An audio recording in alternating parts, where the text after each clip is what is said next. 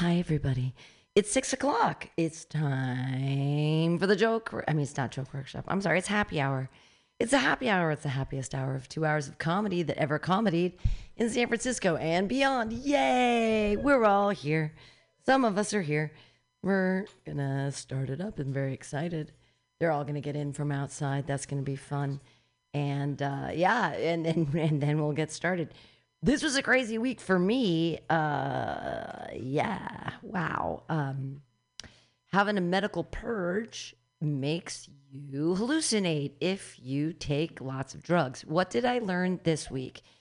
Uh, I learned that I don't have an eating disorder anymore because I would have enjoyed uh, having clear poop out my asshole. When I was, when I had an eating disorder, I would have been like, this is amazing. Like I, what I would have done, I would have weighed myself, and then I would have eaten a pound of C's candy, and then I would have weighed myself again, and then I would drink this crazy medical purge, and then I would weigh myself again, and I'd be like, this is fucking awesome. But what did we learn? I don't have an eating disorder. It's the same thing when I took D M T for the first time, and I'm like, I don't want to kill myself. Yay! I'm healed. Physician, heal thyself. All right. Uh, your first comedian of the night, I'm really excited that he's here. He's only here for one week more because he's leaving to go away to other places. But he is more amazing than anyone else I've ever met. He's more incredible than anyone you've seen here at the Happy Hour. Put your hands together for Luke Moore. Yay! 'Cause there's no heaven above. Don't look down beneath your feet. There's no hell below. Hey, what up, Mutiny Radio? Uh, y'all feeling good? I'm feeling good. I pre-gamed. I, I done had some tequila. I had some weed. And I took a Plan B pill. I'm ready to go. My name is Luke Moore. I was a household name in the house that I grew up in. Oh, Luke Moore? Yeah, I've heard of him. He's my son. I named him that. Oh, yeah, dude. I like to ask the big questions, like, can you splish without first splashing? Say you're in the bath. Can you just splish, splish, take a bath? You know? Say you're in the tub. You know, rub-a-dub-dub in the tub. Can you just splish? You know what I mean? Can you dub without rub-a-dub? Without rubber dubbing? You know what I mean? Okay. Yeah, my name is Luke. I like having the name Luke when I'm dating because I just introduce myself to girls. I'm like, hey, my name is Luke. And then they're like, Luke? And then I kiss them right there, you know. That's how it works. Assault. You know. Because, like, you make a kissy face when you say Luke. Okay. I messed that joke up, but y'all still laughed. Hell yeah, dude. I I grew up in Texas. No offense. I'm from Texas. I'm not even from like a big city or anything. I'm from a small town. It's called Tardville, Texas. It's short for Retardville, Texas. Yeah, where I'm from, you know, it's not a big city. It's like you're either book smart or you're dirt road smart. And I'm dirt road smart. I love dirt. Know everything about dirt. Oh, dirt? Yeah, that's just dust from rocks. Okay. That's what it is scientifically. Yeah. From, uh, yeah, I, I used to live like in this area near Dallas called Little Mexico. There'd be like stray dogs everywhere and like chihuahuas. And I, I lived n- next to this crib, and I, I saw this crib. I was walking my dog uh, and I ran into this crib, and uh, you know how I knew he was a crib? What color was he wearing? Blue. He's wearing blue, and he had a bandana hanging out of his back pocket, but only on the left side. Yeah, that's the crib side. And anyways, I'm walking my dog, and he's like, hey, you better watch your back, fool. And I was like, damn, better watch my back. But then he kept saying it, like, hey, man, I'm telling you, you better watch your back. So I turn around, I look, and there's this stray pit bull running after me, trying to hunt my dog. So I pick up my dog. And really, the moral of that story is Crips make good neighbors. So, get you some Crip neighbors. Okay. Yeah, I used to get called Puto at my job every day. I was a substitute teacher in San Francisco. I showed up to work. The prin- the principal would be like, hey, why are you late, Puto? All right. I've been Luke Moore. Thank you. Good night. Yay, Luke Moore. Go uh, after this open mic, go to Slate Bar on sixteenth in between South Venice and Mission and go to his mic. And uh, hey, good luck getting over there. Yay. Thanks for being here. Yay. Luke Moore will be one of the showrunners of the seventh annual Mutiny Radio Comedy Festival coming up October ninth through now sixteenth. Because uh, we're working with the city on Phoenix Day, and we're gonna close. We're gonna have a block party here. We're gonna close down the street and have comedy all day. Yay! On the sixteenth. Uh, all right, your next comedian. Clap your hands together, everybody, for Rhoda Gravador. Yay! Thank you, Pam. Uh, just a heads up, I will be using Mitch McConnell's name three times. All right, here we go. So, um, bad news. I no longer can drink coffee and alcohol. Two things that help me not feel dead inside have killed me inside. What's next? Soft foods, a colostomy bag. I hope they attach the colostomy bag to my stomach and not my neck like Mitch McConnell. One. I was watching Fox News, and this female pro-life pundit had the nerve to wear fake eyelashes. Fake eyelashes are not part of a woman's body. You know what else isn't part of a woman's body? Babies. Yeah. Did you know that babies are the only parasites that can live outside of its host? At least with a tapeworm, once you push it out, you don't have to take it to soccer practice. You just flush it down the toilet. Bye-bye. These women on Fox News, um, they pretend to be wasps, but they are really wops. And when I say wop, I'm not talking about their wireless application profile. Can you imagine Don Junior's girlfriend, Kimberly Guilfoyle's wop? Her wop is a Venus flytrap dripping with hair gel from Don Junior and Gavin Newsom. That makes them Eskimo brothers. You guys have heard the term Eskimo brothers, right? That's like uh, Ben Affleck and Alex Rodriguez and Mark Anthony and Drake and P. Diddy. Or uh, like uh, Donald Trump, Bill Clinton, and uh, Jeffrey Epstein. Except I don't know if they slept with the same sixteen-year-old or just sixteen-year-olds. I don't know. Uh, I don't know why I care so much about Roe. I've got like five eggs left. I mean, like, the worst that can happen is that I give birth to human balut. If you don't know what balut is, it is a Philippine delicacy. It is a partially developed duck embryo, whereas a human balut is Mitch McConnell's neck, too. Elon Musk is being sued for pulling out of his deal with Twitter. In other news, Elon Musk forgot to pull out of a female executive and is now the father to a pair of twinners. Thank you. Uh, since the reversal of Roe, there has been an increase in vasectomies. Hey guys, if you want more ladies to swipe right, you should swipe off your dick.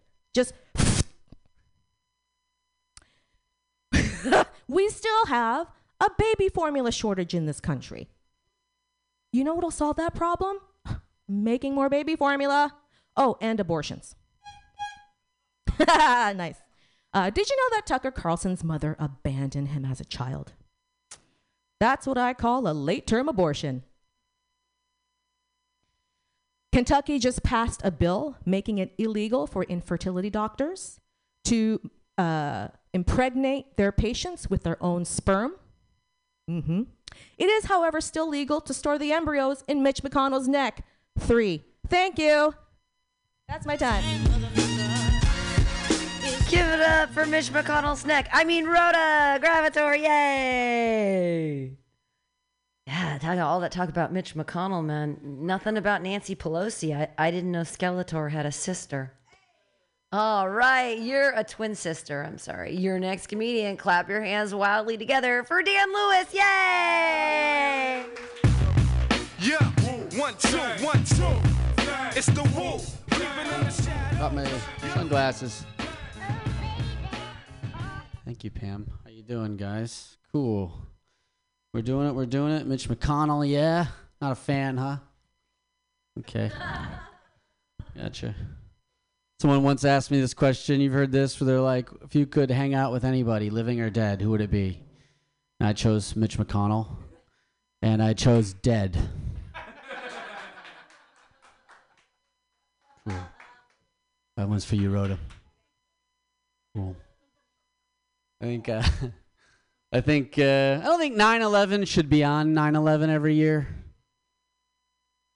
It was on a Tuesday, nine eleven, right? And that was significant. They weren't going to do that on a Saturday, so we should keep it that way. It should be on the second Tuesday of September, the way we do Thanksgiving. People will be like, "What? When's nine eleven this year?" You're like, it's on the thirteenth. I always forget, you know?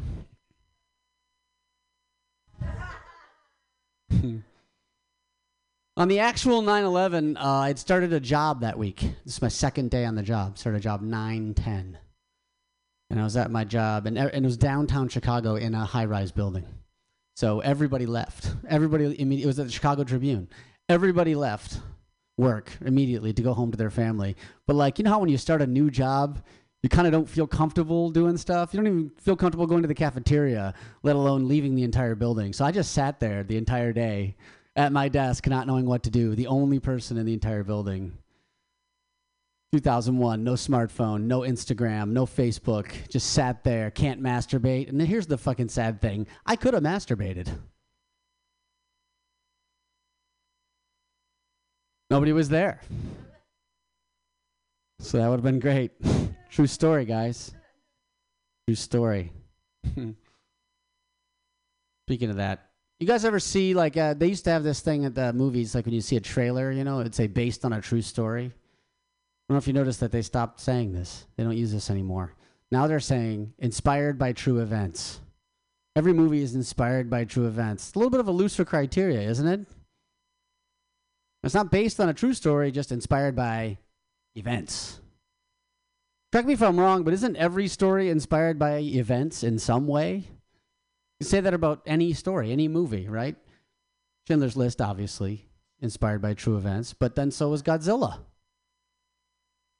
Godzilla was inspired by the atomic bombings in Japan, but if you saw a trailer for Godzilla and it said inspired by true events, you'd be like, what the fuck? I didn't read about that. What would a movie look like that wasn't inspired by events? Just random geometric shapes, distant wailing in the background? In the beginning, it would say, this film contains neither events nor inspiration of any kind. Cool. Oh, there's a nice dog. Saw a dachshund the other day.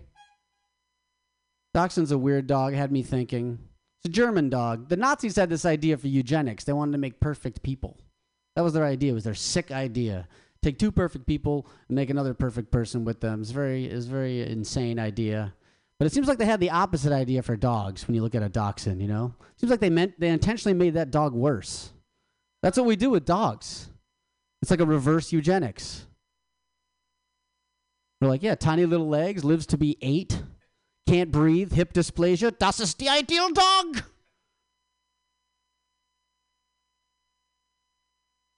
I forgot what the other line from that one was going to be.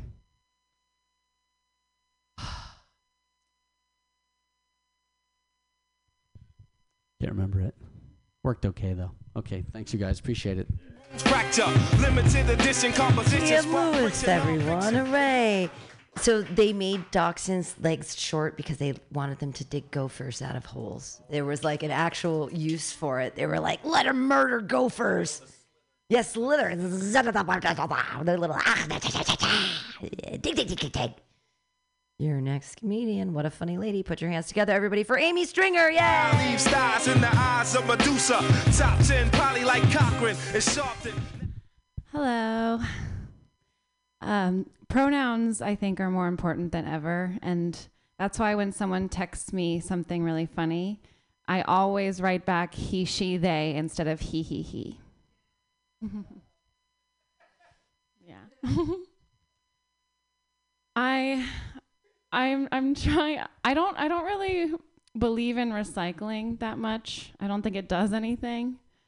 Especially when I see those trash cans on the street, uh, that, you know, the first layer is a trash can and then the top layer says recycling, but it just is a hole that goes straight into the trash can. Like, what is what is that? But did you know that there's a third layer? So whenever you put something in the recycling hole, it just drops straight into a dolphin's mouth. I don't believe, I, was, I, I don't know if it's doing any good. I, I had a childhood dream. I wanted, this is what I, something I wanted to be so badly, but I just didn't have the discipline. I would have given anything to be anorexic. I'm serious. I was obsessed with it. I would go home after school and just look at pro-anorexia blogs for hours. But I didn't have the discipline. It's a twenty-four seven job. It's like, I want it. I want it all. I want, I want to lose my hair. I want collarbones. You could snap like a wishbone on Thanksgiving. I want that weird fuzz that grows on your body as... It's last-ditch attempt to warm your dying corpse. I wanted all of it. There's um, there's the this show on Netflix called Alone. Yeah, where they, yeah, I'm I love it. Uh, like where people just drop random like survival experts in the middle of the Arctic, and they have to survive as long as possible with nothing. And they're basically just starving until they get picked up or like booted off. But I, one of my favorite parts is how skinny the girls get. Uh. Yeah. Anyway, um, I, I'm, I've, I was talking to my non-binary friend the other day, or um, and I was, I, I really have been thinking about this. Like, how do you? I was I was asking I was asking them like, okay, so say you have a child and they say they want to change genders and, and they're like, before they hit puberty, maybe they're like ten, eleven, do you let them? And my friend goes, if you're a good parent. And and they said it in a way that just made me not want to like follow up with any any other questions. Um, but then I was thinking about it, and, and they told me, my friend told me that, oh, most people have a conception of their gender by the time they're three years old. And so I was thinking like, okay, so if my three-year-old child comes up to me and says, my it, my child who was maybe born with a penis comes up to me and says, I'm a little girl, like one time, am I supposed to just be like, okay, honey, yes, of course, I knew it. Let's go to the bathroom and chop it off right now.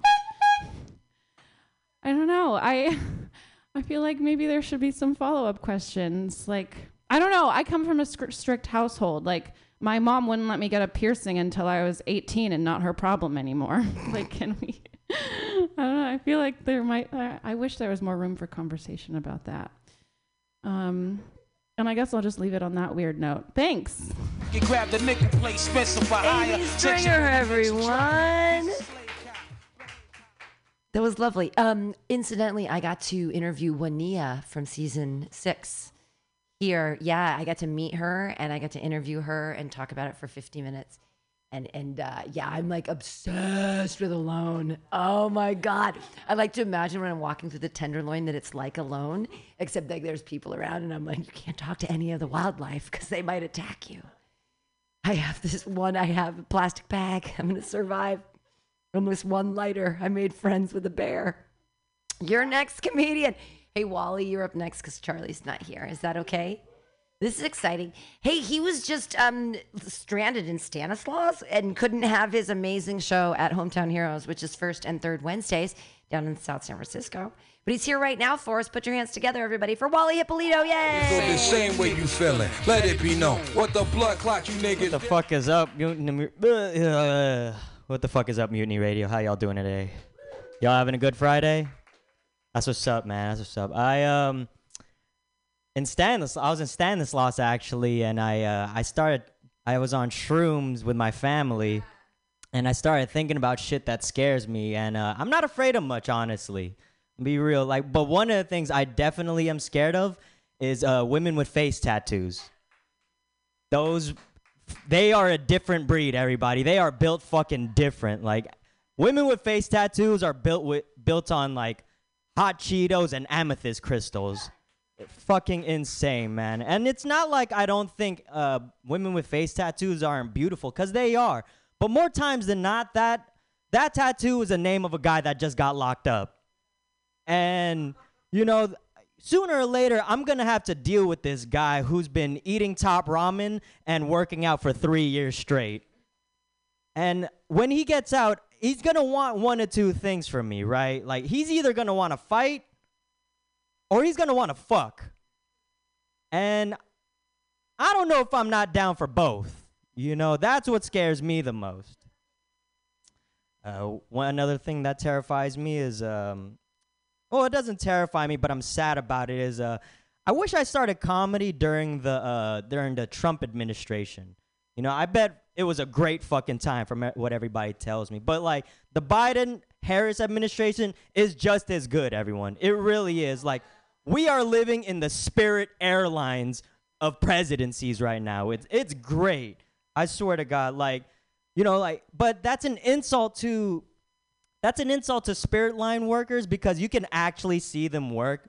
Like, I haven't seen uh, Har- uh, Kamala Harris since, like, We Did It, Joe. You know, like, the last time we seen Kamala Harris, Nancy Pelosi's boobs were only up to her belly button. Like, say what you want, but Nancy Pelosi, like, she can definitely filibuster or two, you know? Definitely, definitely. Uh...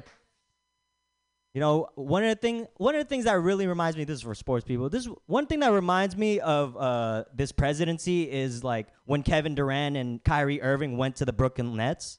Like, we were expecting greatness. Like, you were supposed to change the fucking world and bring us back.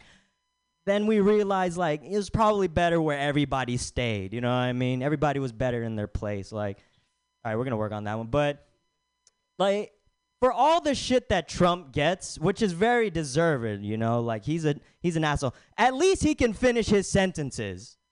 That's what I want from my president, to be able to start and finish a sentence. You know, at least we were able to assess that this guy was a fucking asshole or not. Cool, thank you. A uh, couple more things. I um, I think, like I said, I think we live in a great time uh, because. We officially have a racial slur for every ethnicity out there, and I, and I love it, guys. Like, we have the hard E R for white people, MAGA. It's great. It's like Frank's Red Hot Sauce. I use that shit on everything. It's amazing. Like, you know, my stakeholders tell me I'm a piece of shit. MAGA, please. Oh, you don't like the food that I just served you? MAGA, please. White Democrat? What? Thank you. And that is that is my Frank's Red Hot, everybody. That is my Frank's Red Hot. Uh, something about black swim teams and representation and Vietnam and uh, Top Gun Maverick. And that's my set, everybody. I'm Wally Hippolito. That's my time. Thank you so much. Wally Hippolito, something about Top Gun, something about fucking Vietnam. Very nice. Yay. Go down to Hometown Heroes, first and third Wednesdays. Great stuff. Uh, Charlie Moore still isn't here, but we have two, we have brothers uh, that are here, and they're new to the room. So clap your hands in a wild, slappy-like motion, everybody, for Cameron Steele. Yay!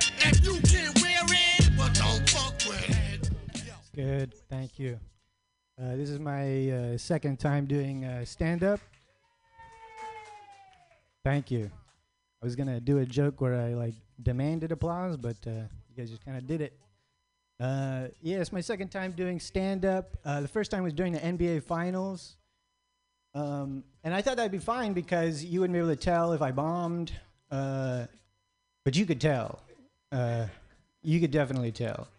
Um, but I tried to learn some things anyways from the experience, um, like not to do any of those jokes.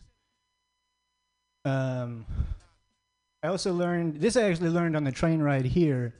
Um, so I, I, I paid six dollars to take BART here to San Francisco, uh, to, you know, I guess make it more convenient for my brother so we could do stand-up together, which I'm not sure I understand because you are a professor at a college with a car, and I'm a jobless, uh, anti-capitalist, quasi-homeless with like probably a couple undiagnosed mental afflictions. But anyway, I was I paid six dollars uh, on the BART to get here. I paid I paid another eight dollars for my brother and I to have slots at this show, and then I'm going to pay another six dollars to get back. And I was just. Uh, It occurred to me that I paid twenty dollars to force people to listen to my jokes. And I'm just not sure if that's healthy. And it's definitely not sustainable. Like, unless I get famous tonight, this was like a really bad financial decision. Um, okay, uh, you guys want to hear crypto jokes or, or psychedelics jokes? Psychedelics? Yeah, me too. Uh... I feel like I look like either a huge pothead or a D E A agent. Um, but I'm a huge pothead. I smoke tons of weed. Um, psychedelics actually has been a big part of my life. Um, I've done a lot of acid and shrooms, uh, like a lot. And what they taught me was that either there is a God or I have schizophrenia. Um, yeah. Now, I guess they could be both be true, I suppose, is possible. Um, yeah, no, but I told myself that I would only do drugs that made me more who I already am.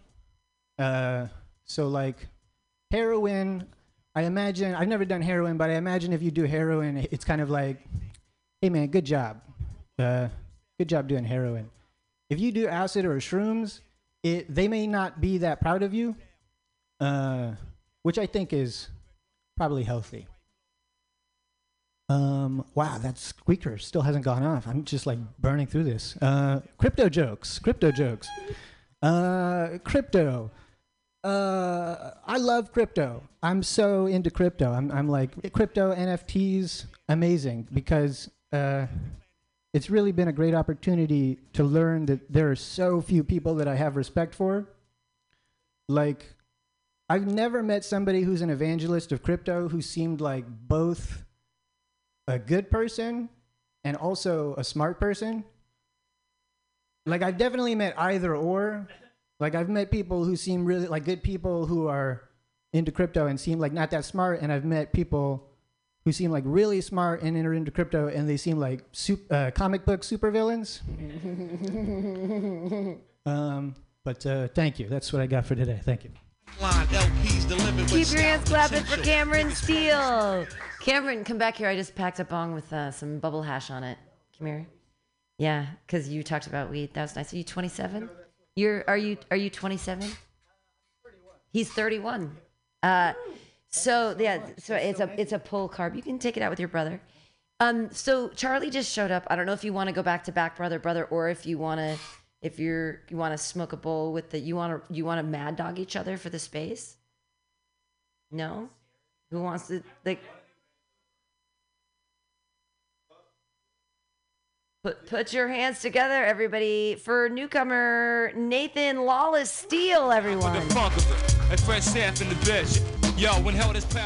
Thank you, thank you so much. Uh, pleasure to follow my brother. Some of his jokes feel like they're after my heart. I want to be your sponsor since you've clearly suggested I'm a little more well off for you. You also started it off by like, hi, my name is Cameron and this is my second time doing stand-up. So it felt like like Comedians Anonymous a little bit, like a confession, like we're all supposed to wel welcome you. Uh, comedy's fun. Comedy's weird, though, right? Like, you get up in front of a bunch of people that expect you to say funny things. Like, I feel like I'm a funny person in conversation, but then suddenly you get into this incredibly pressurized environment where it's like every stare, every look feels like a heckle, and the worst thing that could possibly happen, just like in sex, is silence. The worst possible response that you can have. Uh, but I live in it, because I think to do comedy, you have to like embrace some of the awkwardness and the failure of it and be comfortable with that. And so I'm happy to do it a second and a third time. Uh, I enjoy it. It's cathartic. Our father uh, has a, a woke hat. Uh, it's, it's a black hat with white lettering. It looks just like the Got Milk uh, logo, but it doesn't have the decency to have a question mark. It's just like a statement, woke, to assure anybody who is around, especially all of the black folks, that this white guy gets it, you know? Because that, I'm sure, brings a bunch of comfort to have that woke label just sitting up there on your head. For, for me, it, it almost feels like, it reminds me of the MAGA hat, except for that it, it alienates the audience that it is trying to target. So I, I shamed my father for owning this hat with, I think, some good humor. Uh, and he tried to get, he tr- tried to get out in front of it now. So he took this, this woke hat, and he, this is not a made up story, he blacked out the W. So now it says Okie. So he took woke, which is already an appropriation of black vernacular English, wore it on his hat like a proud man, said that I get all the social justice things. And then when he got uncomfortable by that, by some jokes, which I like, he then turned it into what is probably the whitest statement that you possibly could have. I don't know if it's supposed to be okie dokie or Oklahoma, uh, but, uh, you know, so I'm going to keep joking about it, and we'll see what my dad does uh, next with this hat. Generally, I think he reflects some of the uh, anxieties that we white folks have about talking about race and racism. I've noticed that, uh, you know, in, in the black authors that I read and the sort of uh, uh, chefs, they might talk about like, you know, I season until my ancestors tell me to stop. White folks don't really talk about their ancestors very openly, right? Even when we're talking about seeing grandpa for Thanksgiving, that is sort of code for we have a racist ancestor, and they're very close. They're very close. Uh, and, you know, I'm sure that our ancestors probably have us something to tell about, like, you should stop seasoning right now, but we don't want to listen to it because we're afraid of what our ancestors might tell us or how some of our wealth might be implicated in what they might tell us. And you can imagine that if white people are not comfortable talking to our ancestors, we're also not entirely comfortable when black people talk to their ancestors, because we're like, what did they tell you? Uh, was there anything about me wrapped in there? Um... All right, well, here's me creating some more awkward space. Love for you and love for comedy. Take your jokes seriously, right? Our jokes matter. We're never just joking about things. They they they implicate, they impact identities, and trying to be thoughtful about. But it's made me less funny the more I'm thoughtful about the way I joke. Love you all. Nathan Lawless Steele, everyone. Ending with a beautiful TED Talk, bringing us all together. That was really lovely. Your next comedian, one of my favorite people in the Bay, and he's leaving us so soon. Oh, sad face. Uh, but he's lovely, and enjoy him right now, everybody. Charlie Moore, woo! It only takes a lesson a day just to analyze life. I always raise the mic just so I can take it off as soon as I start talking. That's bad. Um, I took a trip to the South pretty recently. It was a good time. People told me the South was going to be a racist place. I actually found that not to be the case. I found Southern hospitality to be a very real thing. People were so kind that they'd go out of their way to offer me directions without me even having to ask. Like, one guy comes up to me and he goes, "Hey, son, it looks like you're in the wrong town." So nice of him. I was at a bar later that night, and a guy comes up to me and he goes, "Hey, son, I just want to let you know, I don't see you as black. You know why? Because I like to focus on the better half of people." To which I said to him, "I don't actually see you as white. In fact, I see you as black because black is beautiful. And it's the summer, so you're darker than I am. Black is beautiful. Uh, what do I have? I have one more. Oh, yeah. But people always say that, like, the South is racist and stuff. In fact, I feel like it's the opposite. Because in the North, they make a stand for the flag of the United States, which represents four hundred years of systemic racism and oppression. In the South, they celebrate the flag of a country that rose to defeat that racist system. Pretty cool. I don't say the N-word very often, though, if I'm being honest. Like, I'll give you guys an example. I was at a Warriors game, and for whatever reason, when I get drunk, my white half is like, say the N-word, say the N-word, say the N-word. And so I decided I would. But I said it in, like, the whitest possible way. Like, Steph Curry hit a three, and I was just like, damn, that nigga can shoot. And as soon as I said that, the three rows in front of me turned around after hearing the N-word in my voice. They all turned around. And what was my joke that I had from that? Shit. Oh, yeah. But going to, like, a white high school in San Francisco, because it's a white city and stuff, all the white kids, they'd always ask if they could say the N-word and stuff. And it would bother me because one time, the other, the one other black kid in my grade, he comes up and he goes, hey, I just want to let you know that I sold Jeremy an N-word pass. To which I looked at him and I was like, what the hell? But, like, if you sold him, are you at least going to give me any money? And he said to me, no. And I said to him, and I, he said to me, no. And then I was like, dude, you realize that going behind my back and selling this is literally how slavery started. How the slave trade started. I have not rehearsed these at all. But then he explained to me. Um, to which I said, yeah, that deal's messed up. But he apologized. And he told me that if Jeremy could afford to pay fifty dollars for an N-word pass, that meant that Jeremy was rich. And he was going to use that fifty dollars to take Jeremy's sister out on a date and get generational wealth for himself. Honestly, kind of a respectable plan. That makes sense. Uh, you guys any sports fans here in the building? Sports fans? Yeah, me too. Um... I think what sports need to do is they got to allow streakers. Because everyone loves the streaker. It's poetic, really. One man against ten security guards in an underdog story of sticking it to the man. Truly poetic. I saw this guy run onto the field, and he actually managed to escape into the stands. Poor guy still got caught because this was an Oakland A's game, and there was nobody to blend in with. Yeah. And I think the penalties are unfair. Like, my mom sent me a nude nu- news. News article.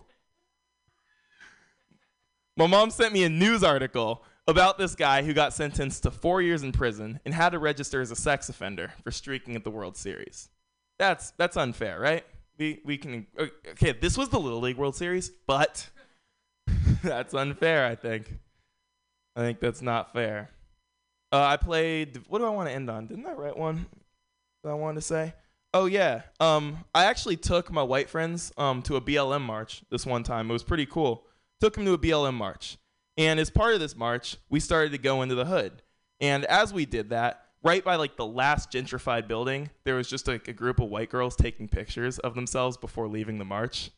We were entering the... Uh, I gotta work on that bit. Anyways, thank you guys so much. Charlie Moore, everyone. Hooray. Yay. Stephen Curry's younger cousin. Hooray. Tier three. Is he taller? No. Steph Curry's like six seven. Really? Oh, I well, I mean, I do think you're cuter than he is. Uh, everybody, Charlie Moore, yay! Yay! All right, your next comedian, one of my favorite people in the Bay. Put your hands together, everybody, for Brady Pearson. Yay! Thank you, Pam. Thank you, Mutiny Radio. Hey, guys, how's your Friday? What's up? All right. So we have two new comics in the room. That's very exciting. So you don't love each other either, huh? Or, or yourselves, right? You're working on it? Because I don't know if being up here on stage is like an, an act of self-love. I mean... Well, you know, I don't know.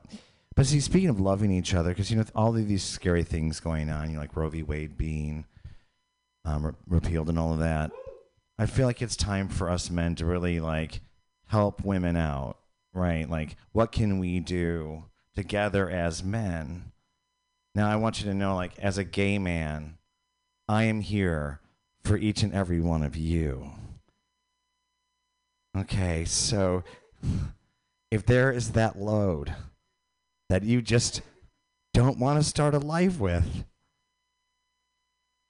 I mean, I'm here. For, we can do that. I mean, butt babies don't breed out. I mean, you, you, you can't milk. Well, you could milk a butt baby, I guess. Or is a butt baby milk? And then what kind of milk, and would you drink it? Would you drink? I, I would probably drink it. But you know what I'm saying? Like, we should all, like, and if not that, like, we should just at least start by sucking each other's dicks. You know, like, let's just be brave, right? I mean, who doesn't like to get their dick sucked? Is there anybody here that doesn't like to get their dick sucked? See? See, this is a room of guys, because, like, women, so, do, guys, do, do you, so you're heterosexual, right? I'm assuming, or yes, any heterosexuals? So do you think that women like giving blowjobs? Yes. Why? How do you know? They tell you something. Ah, oh, yes, Poppy. I'm going to take that. They say that to you. Just like that. Oh, that's me. Oh, yes, Poppy. Mm-mm. I know I'm very sexy. I'm on my knees, too. You're just imagining it, aren't you? Like, oh, my God, that sounds so hot. Um, yeah, you know, things like um, I've been around. I've been, I just turned fifty-two. Thank you. Thank you. Come on. I've been around the world a few times. I've been around so long that my first dating apps were mortar and pestle. I've been around so long that I have probably swallowed some of your siblings. You're welcome. And I just want you to know, your dad was great. Whew. Still brings back memories, I mean. And I've been around so long that everything old is new again, right? Let's see, let's let's go for a quick check. Polio made a comeback. Aren't we excited? And you know, I never thought I would live in a time where I would really be able to say, hey, you, a pox on your dick. It's, you do know that's happening, right? Is anybody not familiar with the monkeypox thing going on? Okay, I just want to make sure. Be safe. Okay, I don't see like gay men that still went out on gay on Pride, and like they know that this motherfucker's in the house, right? They know that it's gonna be there. And to me, I'm just I'm like I am not like no dick. I mean, no offense, guys. I mean, once we all get vaccinated, we can we can have a discussion. But no dick is that important. They must have known going into those back rooms that it was on fire. Who who which motherfucker is going to a room knowing it's on fire? Would you go into a room? No, no, these dumb motherfuckers, faggots. Anyway, I get to say that. I get to say the F word, not you. And speaking of the F word, I want to leave you with a little ditty. And I call it Little Orphan Fanny. And it goes a little something like this. Your son'll come out tomorrow. Better be a bottom and he'll swallow all my cum. He'll be gay and he won't be lonely. I'll jizz on his chin, he'll grin and say, tomorrow, tomorrow, I'll bottom tomorrow. It's only a gay away. Thank you, ladies and gentlemen. I'm Brady. Shane, nigga, yay, yay, Brady Pearson, hooray. It's only a gay away. Every day is, every day is Gay Pride Month here at Mutiny Radio. Hey, we're in a gay rock block. Wow! Put your hands together, everybody, for Colin Braun. Woo! Double L D from Wu-Tang Clan. Why was that the music you chose for me?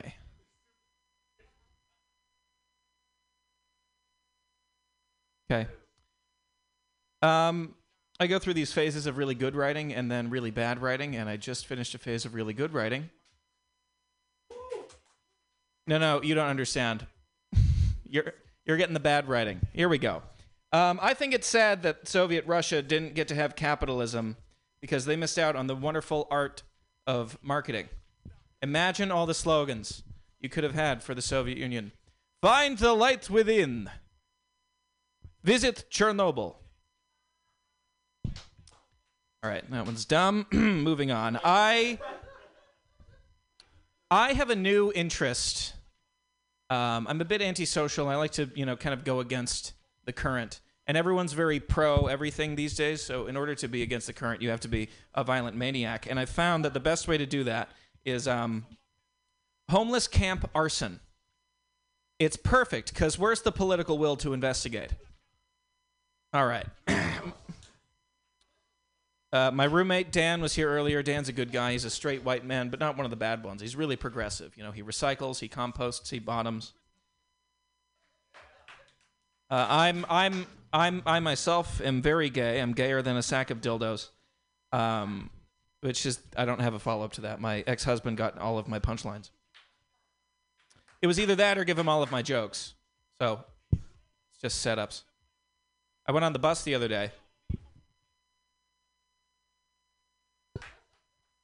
Um, I traveled recently. I went to L A, and um, L A's a dump, but um, I forgot what I was going to say about it. Oh, um, that it's... Ah, yes. Los Angeles' economy is based on oil and optimism, both of which are very, very, very, very close to being completely drained. My favorite thing about traveling is growing to hate the people that live in the place that you're traveling, slowly hating everything. Like, they just, they talk wrong.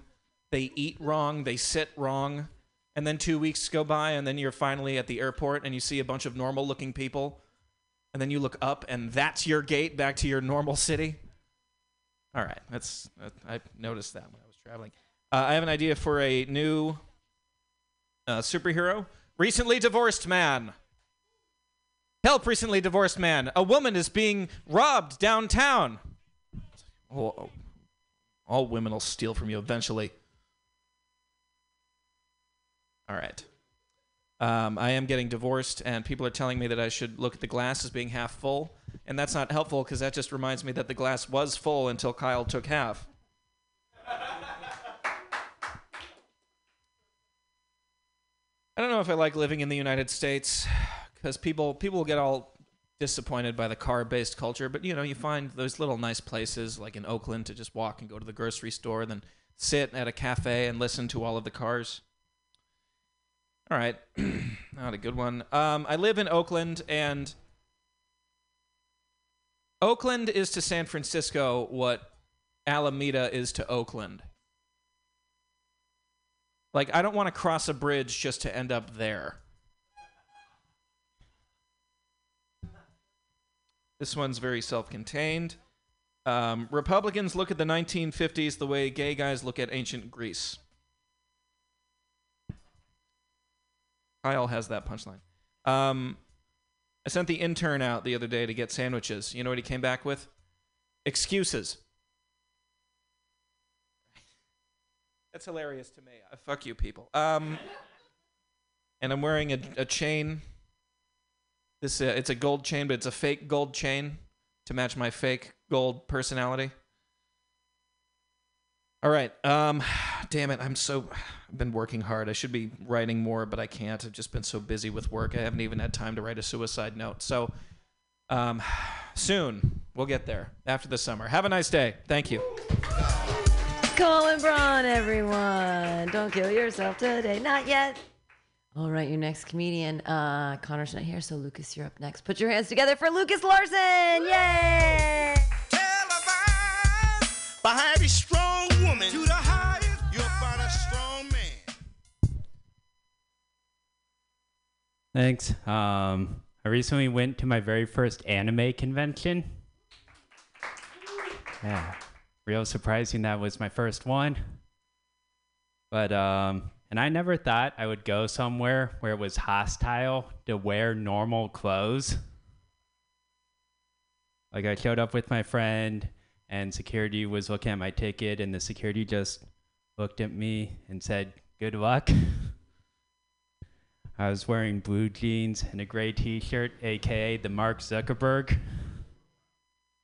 And what I'm wearing right now, okay. Uh, oh yeah. And um, like, I thought a few people might be in cosplay, but everyone was in cosplay. And if you don't know what cosplay is, it's like Halloween for adults on any day of the year. But instead of getting candy, you just increase your nerd points. And uh, I was real sad that I was losing nerd points. And uh, I was walking down the hallway with my friend, and someone wearing a loincloth, two katanas, and a pig's mask was just walking towards me and uh, looked and said, nope. I asked my friend, uh, can you believe what he just said? My friend's like, yeah, that's pretty in character for that character. I'm like, okay, I expected pigs to play in the mud, but not to swing it. Okay, hell yeah, next joke. um, I really like sports, surprisingly. And uh, my favorite sports-related activity is professional wrestling. Hell yeah. Because uh, I love professional wrestling because the more important the match is, the more the rules change. Like, uh, there's an important match where to get to the important match, you have to wrestle. But in order to win the important match, you have to wrestle five other people with ladders and unhook a briefcase twenty feet in the air. That would be like if in the Super Bowl, in order to get to the Super Bowl, you had to play football. But in order to win the Super Bowl, you had to play football against five other teams with shovels. And whoever dug twenty feet down first and found the Lombardi Trophy won. Then everyone would have to crawl out their hole Undertaker style. Okay. And, oh yeah. Um, I also love in professional wrestling where uh, it's the only sport where you are allowed, nay, encouraged, to attack the refs. You can hide behind them, choke them out, even use them as a weapon. And sometimes uh, the rules change and the refs uh, become the same thing. And that's when they bring back retired wrestlers to be a guest ref. And that would be like if you went to an N B A game and they're like, okay, we got LeBron James and the referee is Michael Jordan. And then Michael Jordan just steals the ball and dunks on everyone. And then he's like, okay, guys, I quit. I'm going to play baseball. Okay. Thanks, everyone. Lucas Larson, yay. Hey, Siobhan, you were outside. Are you coming back, man? The guy, he was there, and then he walked away. Didn't? Okay, well, it's my turn. Yay, yay. Clap for me, yay. Worship what they know not.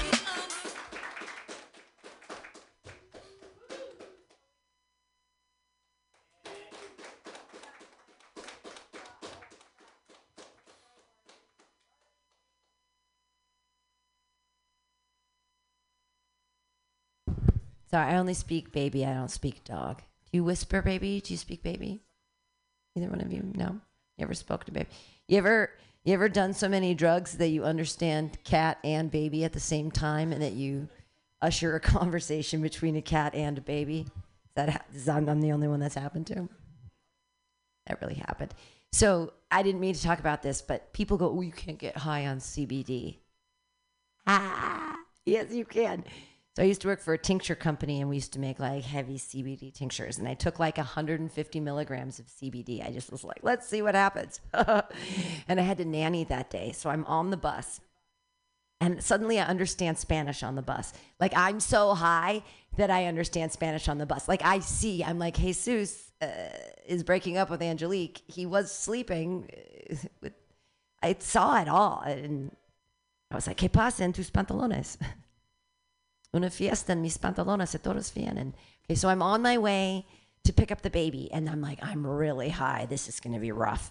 And so I was like, okay, just like keep the baby safe. And he's like two and a half years old. He's fine. So I took him to a house. I was cat sitting at the same time.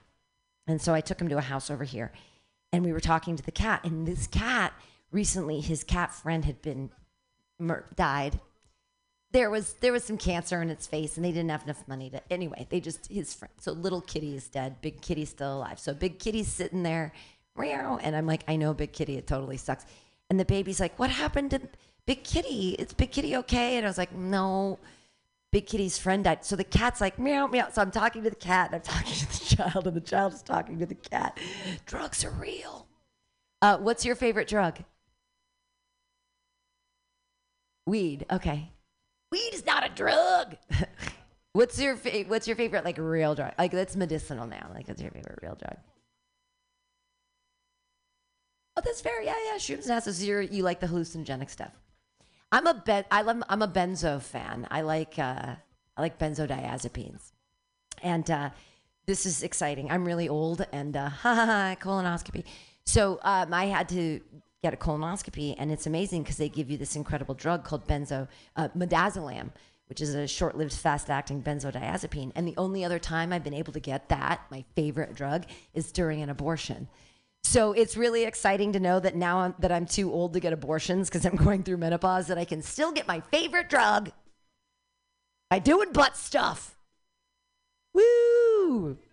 Hell yeah! Uh, Siobhan, you came back. You disappeared, and so I was sort of burning time in between. No, no, no, you're fine. No, you're good. The other two, there's two other comedians that are coming. We're having fun. Um, Cameron, do you like pot cookies? Ah, oh, fuck. There's butter and egg in this. Brother? Are you an aggressive vegan?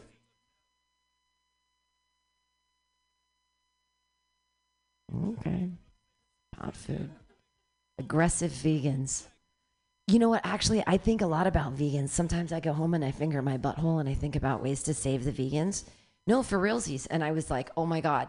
Because if I had to choose for the rest of my life between sex and cheese, I'm one hundred percent going cheese. No, I mean, nine kinds of cheese. Cheese! There's sex. Yeah, cheese. So I understand why vegans are frowning all the time because no cheese. But I thought, I know how to save the vegans, right? Because you're all about consent-based things, right? So what if we use my body in the way God intended and not to have a baby because that's gross, but to like milk my titties, right? one hundred percent consent-based milk to make cheese, real multiple meltable cheese to save the vegans. one hundred percent consent-based milk. And I eat and smoke so much marijuana that when we squeeze my tits, like I could make T H cheese to save the vegans. Thinking about ya. Thinking about ya. The question then becomes, you know, can I get high off my own supply? Can I finally reach weed singularity? Ah, I did it. Okay, hey, Siobhan, come on up. Hey, your next comedian, everybody, put your hands together for Siobhan. Yay!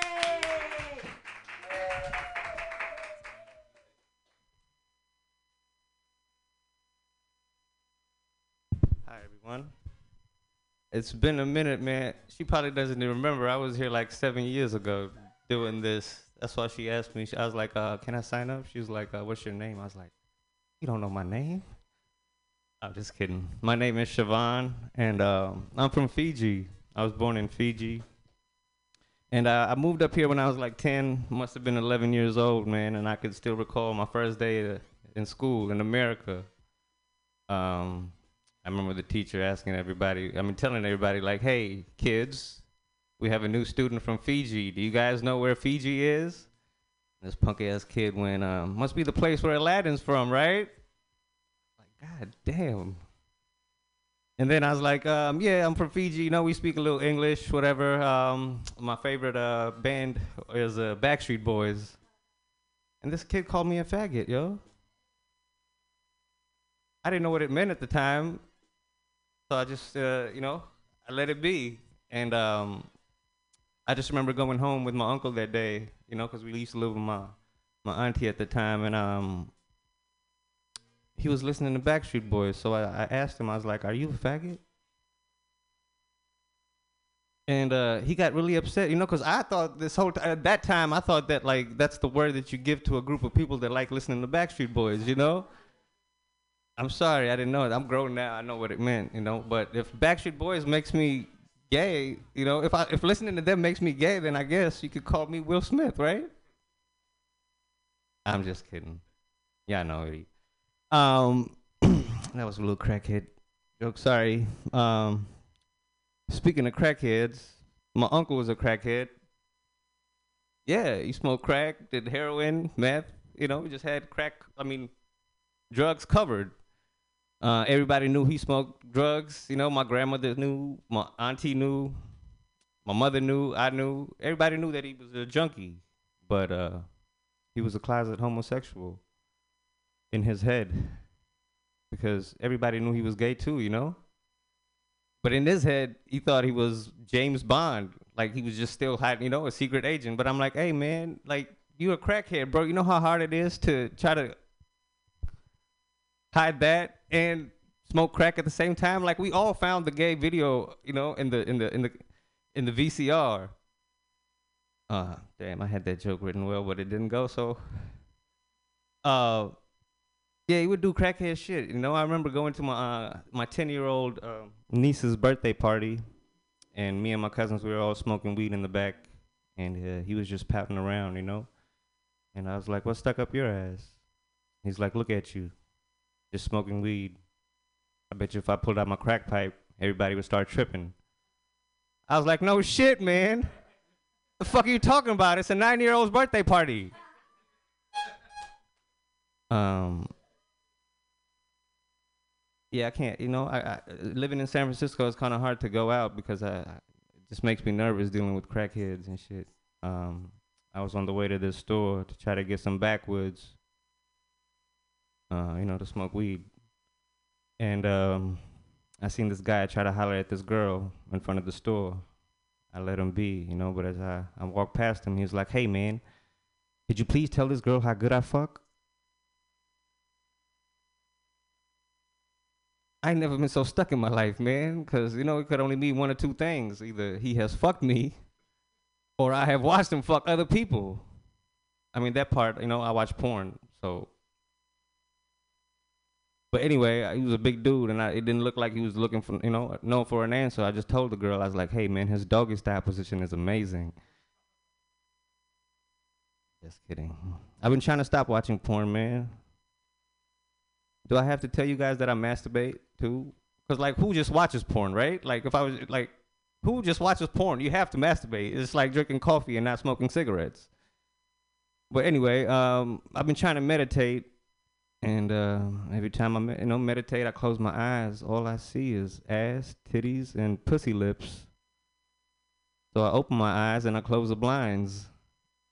And I open my laptop up to x videos dot com. And then I relapse. Hey, man, that's my time, guys. My name is Siobhan.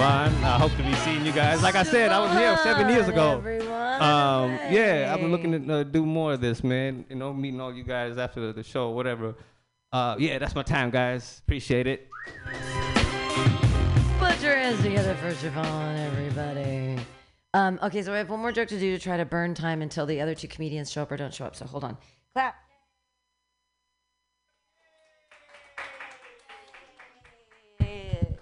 Crackheads, am I right? No, I, was, I want to talk more about vegans. Um, okay, so you eat bread. You're a vegan. Do you eat bread? It's okay. So I bake bread, like, and like, great, like, ooh. But the most important relationship I have in my life, actually, I've been keeping it secret from people. I'm in a really committed, amazing relationship since this February, actually. It's my sourdough starter, Gary. And um, yeah, I feed him, and he does everything I want. He's amazing, and I love him. Okay, so I keep him alive, and his name is Gary, and there he is. And then also sometimes you use yeast, and then it's dormant, and then you make it alive. And then you enslave it into your dough, right? And it like burps and farts, and, and it makes it rise. Yeah. And then you heat up your oven and murder entire cultures. Bread is some Nazi shit, bro. Like, I can't believe it's vegan. Like, you're grilling, you're murdering entire cultures. Like, I almost feel like having Gary is like torture. Like, I'm literally, it's like this strange, because he's there, and then he, I pour half of him out, and then he makes this thing happen, and then I murder him. But then the rest of him, I add more, and I make him bigger, and he stays in there, and I'm like, Gary, I love you. And he's like, oh.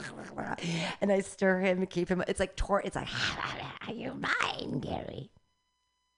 No one else is a witch? Cool, that's fine, that's fine. I don't understand. Okay. So I love to bake, and I live alone, and I have cats. Am I a witch? Huh? But that's what the fifteen hundreds were all about, and they were demonizing witches, and they were burning them. And it was just women that uh, didn't want to have roommates. Like, they just wanted to live not being saddled. Who were the worst roommates? None of you have children, thank God. Why would you be here? Like, no, children are the worst roommates. They're like, they have jam hands. They're sticky, and they don't pay rent, and they're awful, and they just, they never listen. They're horrible. And you have to pay for them. Gross, right? And their laundry, they smell weird. Ugh. And then, like, the second worst roommates of all time that women are usually saddled with, men. Uh, right, they also sometimes don't pay rent. They never do the dishes, and they're like, whoa, what is this? All video games are important. And then here's the weird thing. Every time I go potty, every time I do a dupe and go number two, it goes into the water and then it gets flushed away. And if it doesn't, I sort of like make it look like it didn't happen. But every time I go in after a dude, it's like all over the sides and the back, sometimes on the top. How is that possible? Are men's buttholes in a different place than women's? Are they in a different, nope, witchcraft?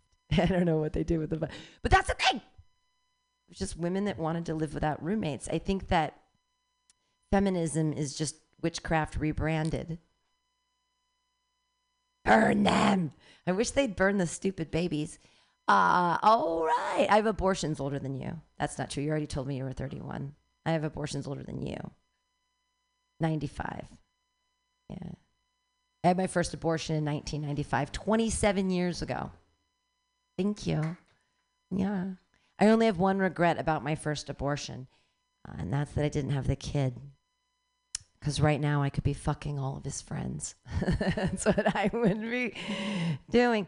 I was supposed to be a college professor, but then I couldn't do that because I would be fucking all of my students. Like uh, twenty-three-year-old poets, let's get it on. Like, are you kidding me? I, I have an M F A in poetry. It was a poor decision. Not a bad one, just a poor one. I'll never, ever make money. All right, Denise isn't here. Connor isn't here. Thank you all for being here. This is, do you want to go up, Marcelo? Are you sure? Are you just chilling tonight? Only at Lord of the Zings do you go up. All right, fair enough. Uh, okay, well, thanks for being here. Yay! Bye! Yay!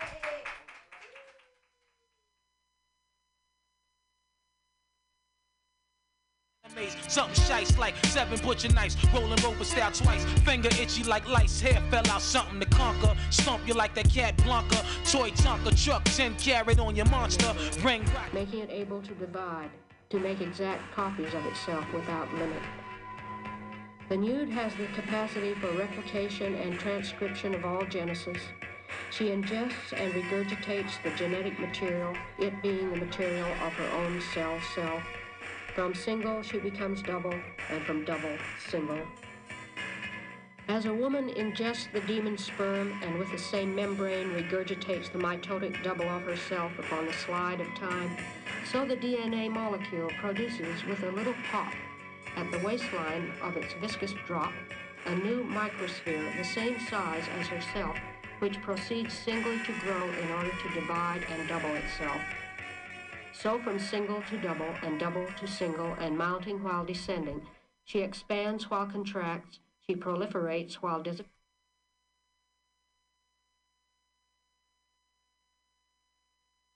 And blue opposite yellow. Remember that the complementary pairs of matches must differ slightly.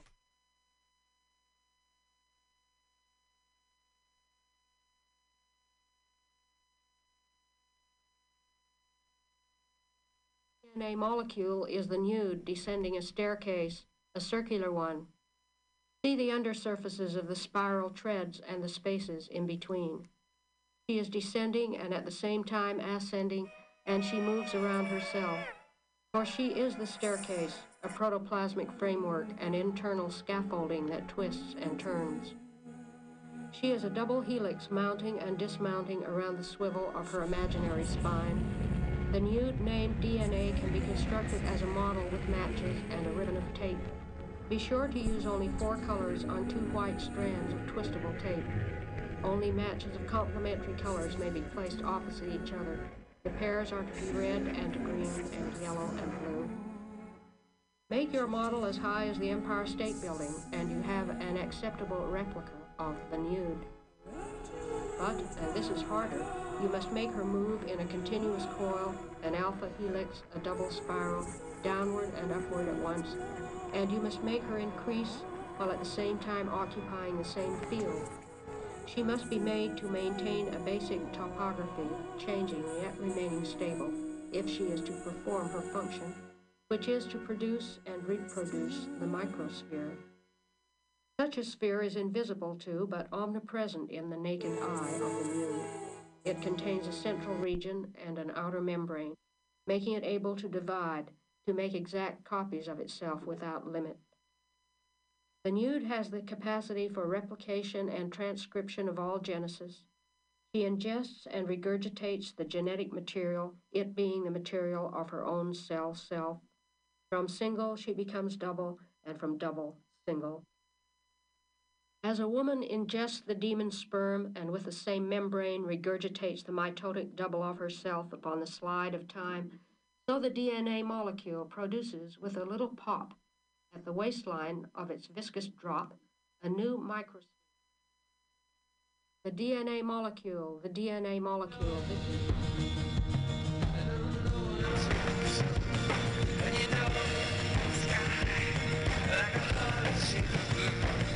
You walk, walk to let go. The outside time fade away. Drop me down, but don't break me. You gotta stay. Nothing's inside,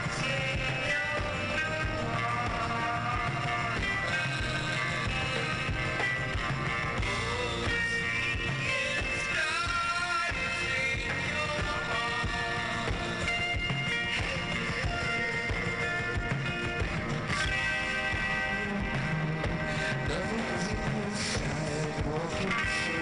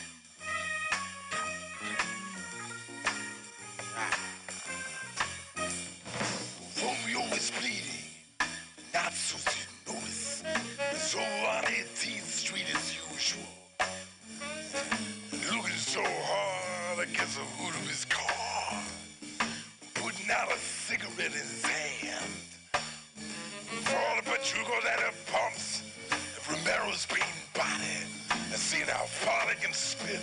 But it was just another night, and now they're huddled in the brake lights of fifty-eight Bel Air, and listening to how Romeo killed the sheriff with his knife, and they all drove and they hear the sirens.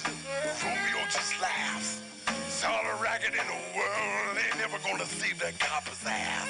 He ain't never gonna see another summertime for coming down my brother and leaving him like a dog, beating the car without his knife. Romeo says, hey man, give me a cigarette, and they hurry for that pack. Frankie lights for him, bats him on the back. Throws a bottle in a milk truck, and as it breaks, he grabs his nuts. They all know they could be just like Romeo if they only had the guts. Romeo is bleeding, nobody can tell. He sings along with the radio with a bullet in his chest. He combs back his feathers. They all agree it's clear that everything is cool, and that Romeo is here. Romeo is bleeding. He winces now and then. He leans against the car door. There's blood in his shoes. Someone's crying at the fire parts in a phone booth at a store. Romeo starts his engines, wipes the blood off the door. And it brought his shooting signal with a radio full blast. Even the boys are hacking up their chinos. And now they're all trying to stand like Romeo with the moon cut like a sickle. Now they're talking now in Spanish, all about their hero.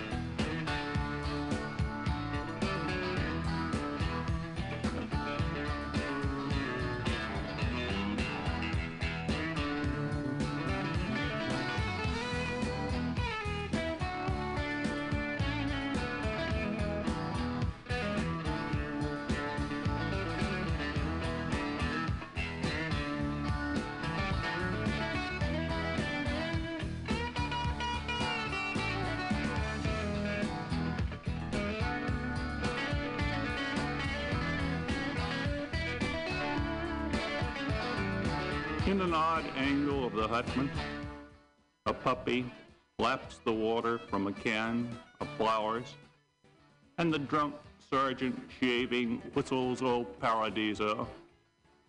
Shall I say that man is not, as men have said, a wolf to man?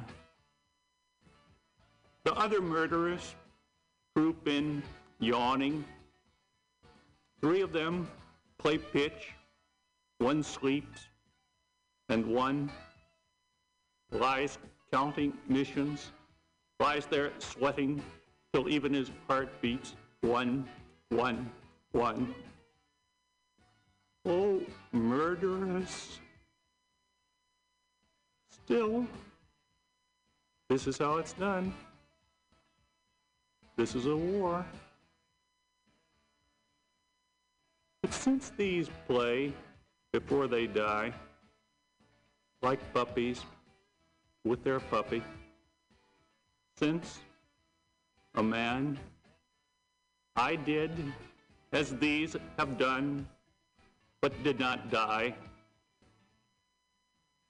I will content the people as I can, and give up these to them. Behold the man. I have suffered in a dream because of him many things. For this last Savior, man, I have lied as I lie now. But what is lying? Men wash their hands in blood as best they can. I find no fault in this just man.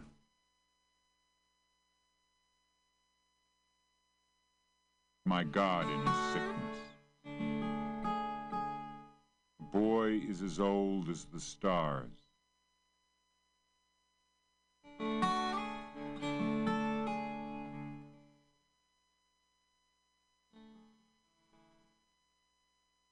Eight therefores. If, in an odd angle of the hutment, a puppy laps the water from a can of flowers, and the drunk sergeant shaving whistles O Paradiso, shall I say that man is not, as men have said, a wolf to man? The other murderers troop in, yawning. Three of them play pitch, one sleeps, and one lies counting missions, lies there sweating till even his heart beats one, one, one. Oh, murderous. Still, this is how it's done. This is a war. But since these play before they die, like puppies with their puppy, since a man, I did as these have done, but did not die, I will content the people as I can, and give up these to them. Behold the man. I have suffered in a dream because of him many things.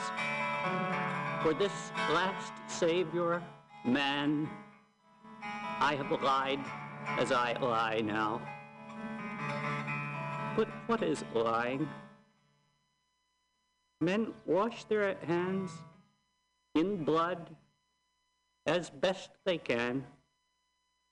I find no fault in this just man.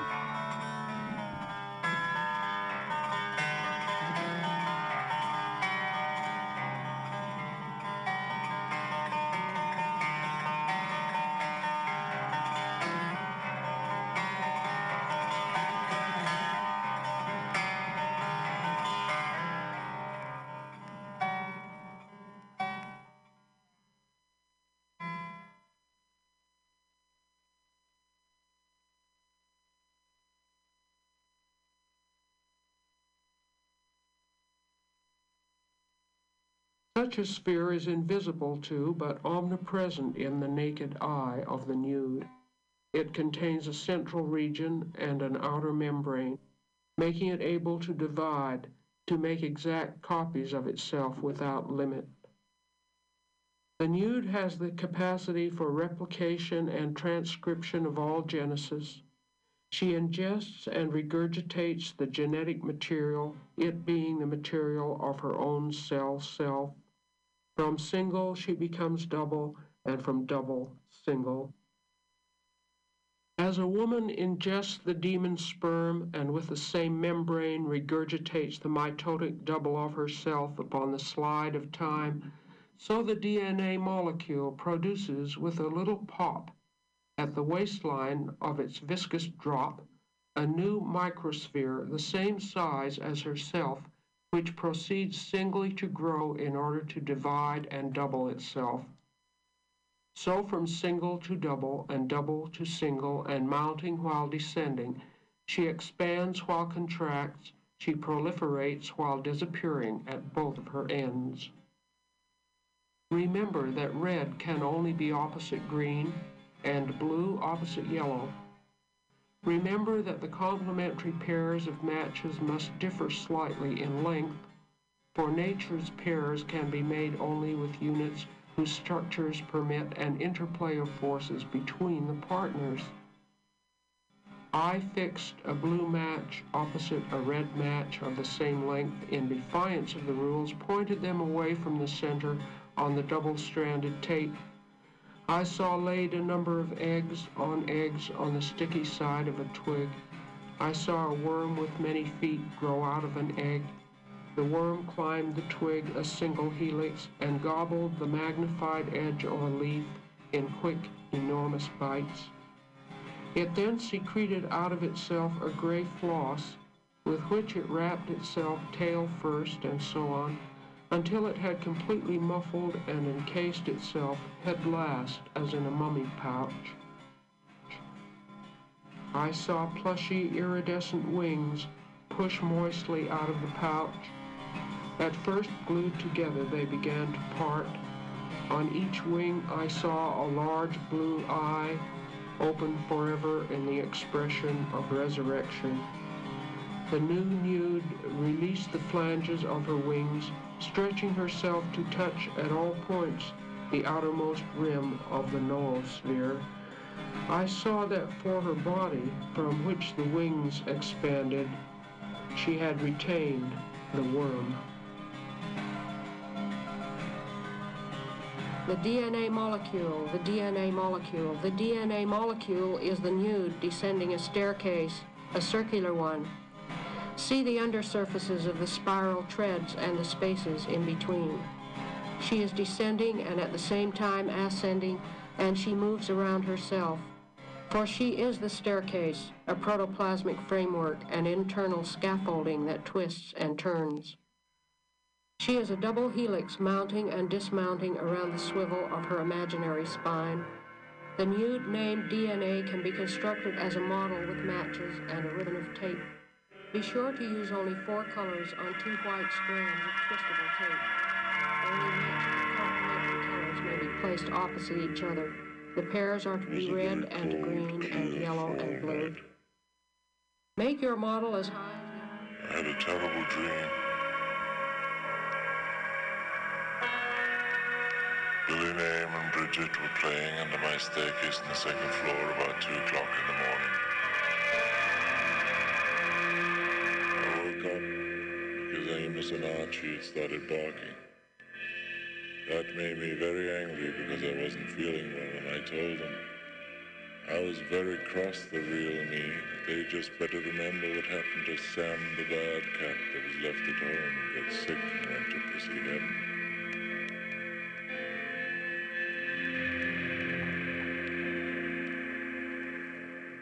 It was a very cold, clear fall night. Some snowflakes were falling. Gee, it was so beautiful. So I went to get my camera to take some pictures. And then I was taking the pictures, but the exposure thing wasn't right. I was going to call Fred or Jerry to find out how to set it. Oh, it was too late.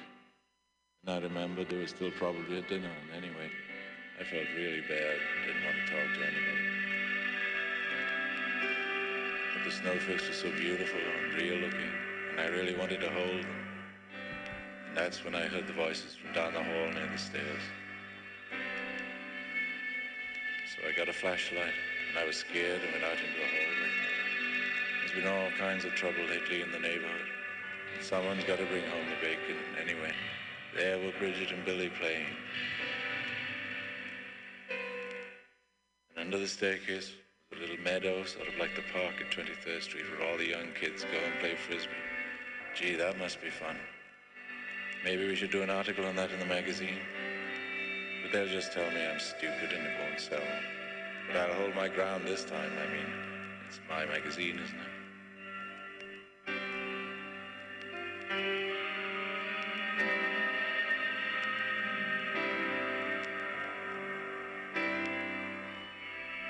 So I was thinking, snowflakes fell, and I heard these voices, that'd be so much fun. Gee, it'd be so great to have some fun. So I called Billy, but either he didn't hear me or he didn't want to answer, which was so strange because even if I don't like reunions, I've always loved Billy. I'm so glad he's working. I mean, it's different than Ondine. He keeps touring with those movies and he doesn't even pay us. The film, I mean, the film's just going to disintegrate, and then what?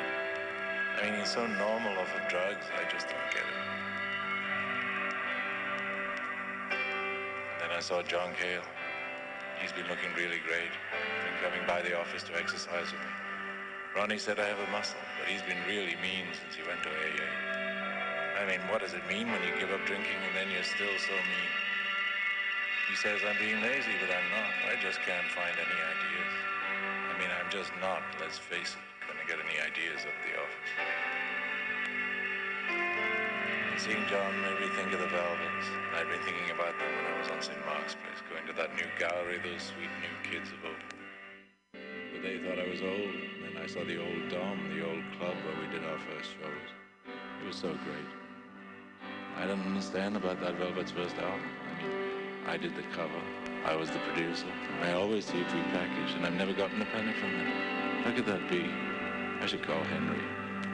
But it was good seeing John. I did a cover for him, but I did it in black and white, and he changed it to color. It would have been worth more if he left it my way, but you can never tell anybody anything. I've learned that. I tried calling again to Billy and John. They wouldn't recognize me. It was like I wasn't there. Why won't they let me in? And then I saw Lou. I'm so mad at him. Lou Reed got married and didn't invite me. I mean, is it because he thought I'd bring too many people? I don't get it. Could have at least called. I mean, he's doing so great. Why doesn't he call me? I saw him at the M T V show and he was one row away and didn't even say hello. I don't get it. You know, I hate Lou. I really do. He wouldn't even hire us for his videos. And I was so proud of him.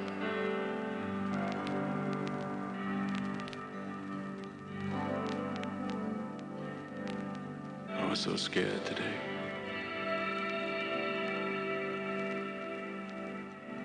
There's blood leaking through my shirt from those old scars from being shot. The corset I wear to keep my insides in was hurting. And I did three sets of fifteen push-ups, four sets of ten sit-ups. And then my insides hurt, and I saw drops of blood in my shirt, and I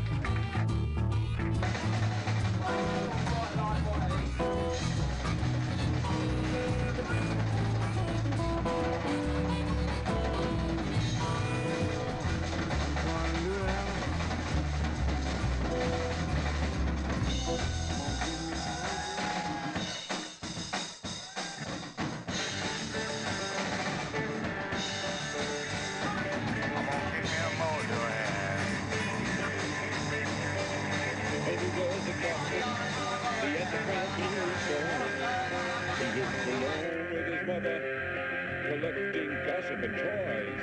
Every Sunday morning went to church. He'd kneel in his pew and he'd say, it's work. All that matters is work. He was a lot of things. What I remember the most, he'd say, I've got to bring home the bacon. Someone's got to bring home the roast. He'd get to the factory early.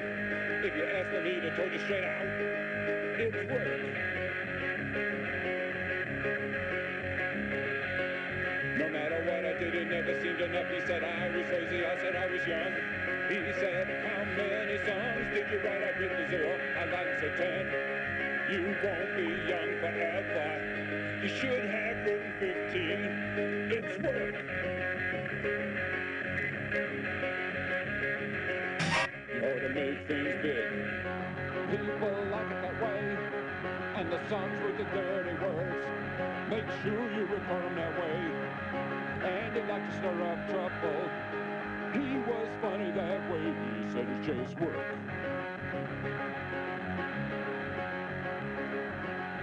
And he sat down to talk one day. He said, decide what you want. Do you want to expand your parameters or play the museums like some dilettante? I fired him on the spot. He got red and he called me a rat. It was the worst word that he could think of. I'd never seen him like that. It was work. I thought he said it's just work.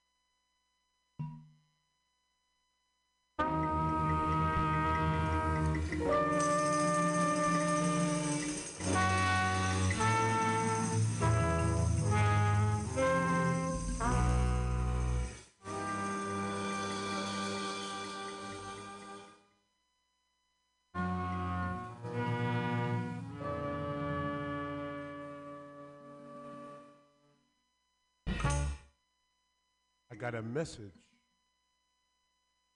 from Sun Ra. Sun Ra, we got a message from Sun Ra, Sun Ra, Sun Ra. Said, the world is in transition. Your world and your condition. Sun Ra returned and visited Philadelphia.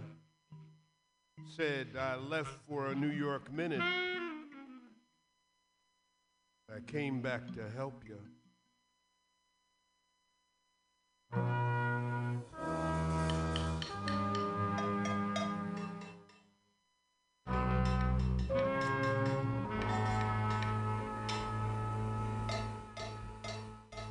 Got a message, a message from Sun Ra, Sun Ra. And this is what Sun Ra said. This world, your world, is in transition for both the living and the dead. So what did Sun Ra say? Sun Ra, Sun Ra, what did Sun Ra say?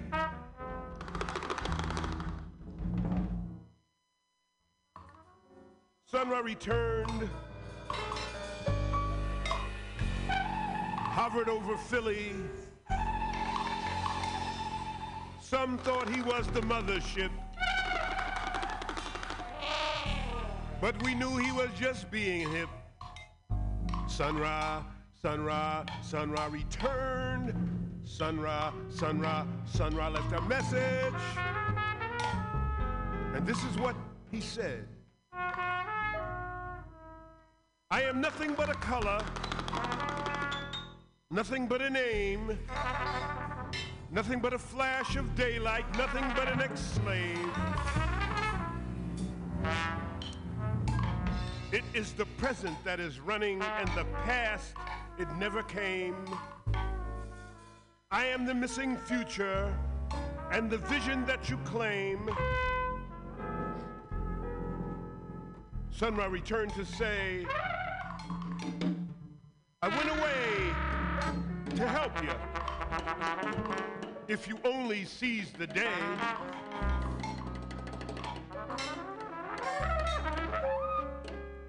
Translation was necessary, because Sun Ra speak in tongues, Jupiter language, and like our own, like dig, the way it sounds, Iliadi, way to play, read that do, and the frown put Caesar boy again.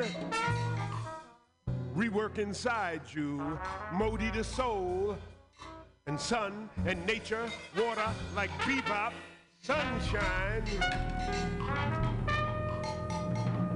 Okay, kill the dog and open up the day.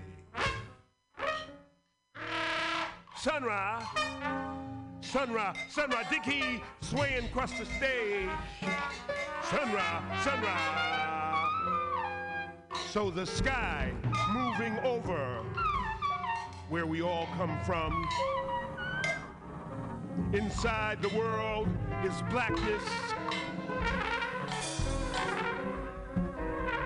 Everything is dark and sky. Blood is light and water. Breath is heat and sun.